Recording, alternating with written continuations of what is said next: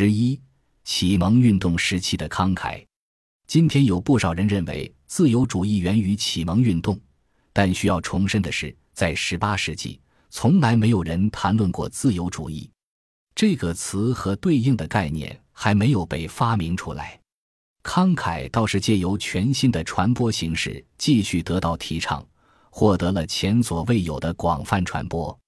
启蒙运动时期的慷慨仍旧是一种主要与高贵出身和贵族精英相关的美德。约翰逊博士所著的《约翰逊字典》将自由定义为并非出身卑贱和成为绅士。和以前一样，人们广泛认为。只有少数人才能获得相应的教育，并学到自由人的那种慷慨而善良的秉性。约翰·洛克的教育学著作是写给绅士子弟的，他倡导的道德准则也是贵族式的。他为绅士子弟讲授道德，为绅士组织社交俱乐部，并在著作上署名绅士约翰·洛克。沙夫·茨伯里认为。适合绅士的教育，应当培养出社会的天然领袖，他们应当具备文雅和慷慨的品格，而不是粗鄙的性格。特恩布尔那本广为流传的《各学科自由教育之观察》是写给贵族和绅士子弟的。自由教育是为了让出身良好的男童养成真正慷慨并带有男子气概的性情。十八世纪提倡自由教育的书籍常常会提到绅士和男子气概。当时几乎没有人认为女性的心灵也需要提升。弗朗索瓦·费奈隆的《论女子教育》简要概括了这一社会共识。这本书是应生育了九个女儿的博维利耶尔公爵和公爵夫人之邀所写，问世后不久就被译为英文和德文。并在18世纪和19世纪多次再版，成为当时最流行的教育手册之一。费奈隆写道：“女子的教育应当恪守狭窄的范畴，务必尽可能限制他们的思想，让他们把精力集中在家务上，也就是努力持家、取悦丈夫并养育儿女。绝对不应该为女性提供人文教育，因为这会使他们分心。”一百年后。即便是亚当·斯密这样开明的改革者，依然认为他那个时代的女童只需要学习对他们而言有用的课程，而无需学习其他东西。女子所受教育的各个部分都应该培养她们完成命中注定的家务角色，增进她肉体上自然的风姿，形成她内心的谨慎、谦逊、贞洁及节俭等美德，教以妇道。使她将来不愧为家庭主妇等等。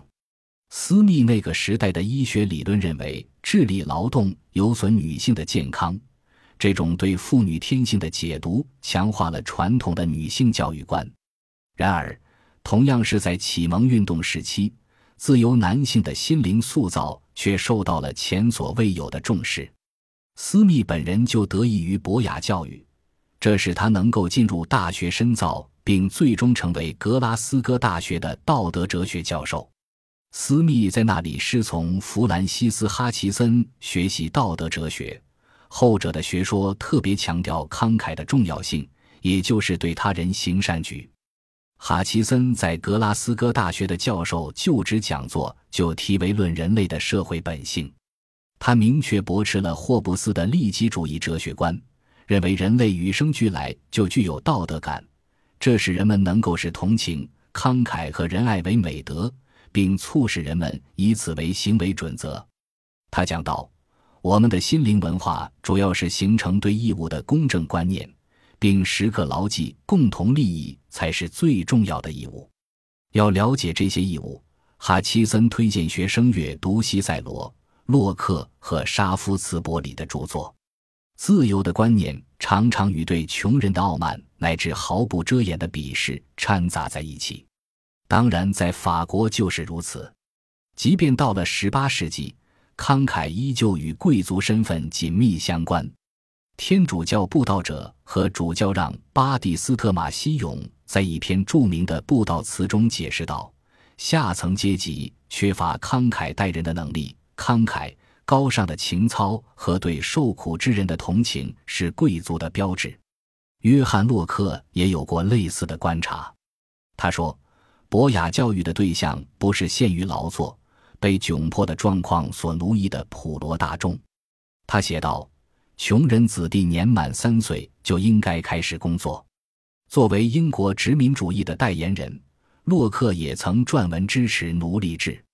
直到19世纪，报刊、书籍和字典仍然在传播这些观念，将博雅教育描述为适合绅士和学者的，而工匠行当和手工艺方面的教育则适合那些注定要从事奴仆职业的下等人。在美国，地位较为稳固的士绅同样倾向于认为。普通人生来就思想狭隘顽明。乔治华盛顿手下的将领纳瑟内尔·格林就说：“大部分人永远是狭隘、自私和不自由的，不能把他们和天性更为高尚的绅士混为一谈。”华盛顿本人就提到过羊群般的大众，约翰·亚当斯则称之为普通人的牧群。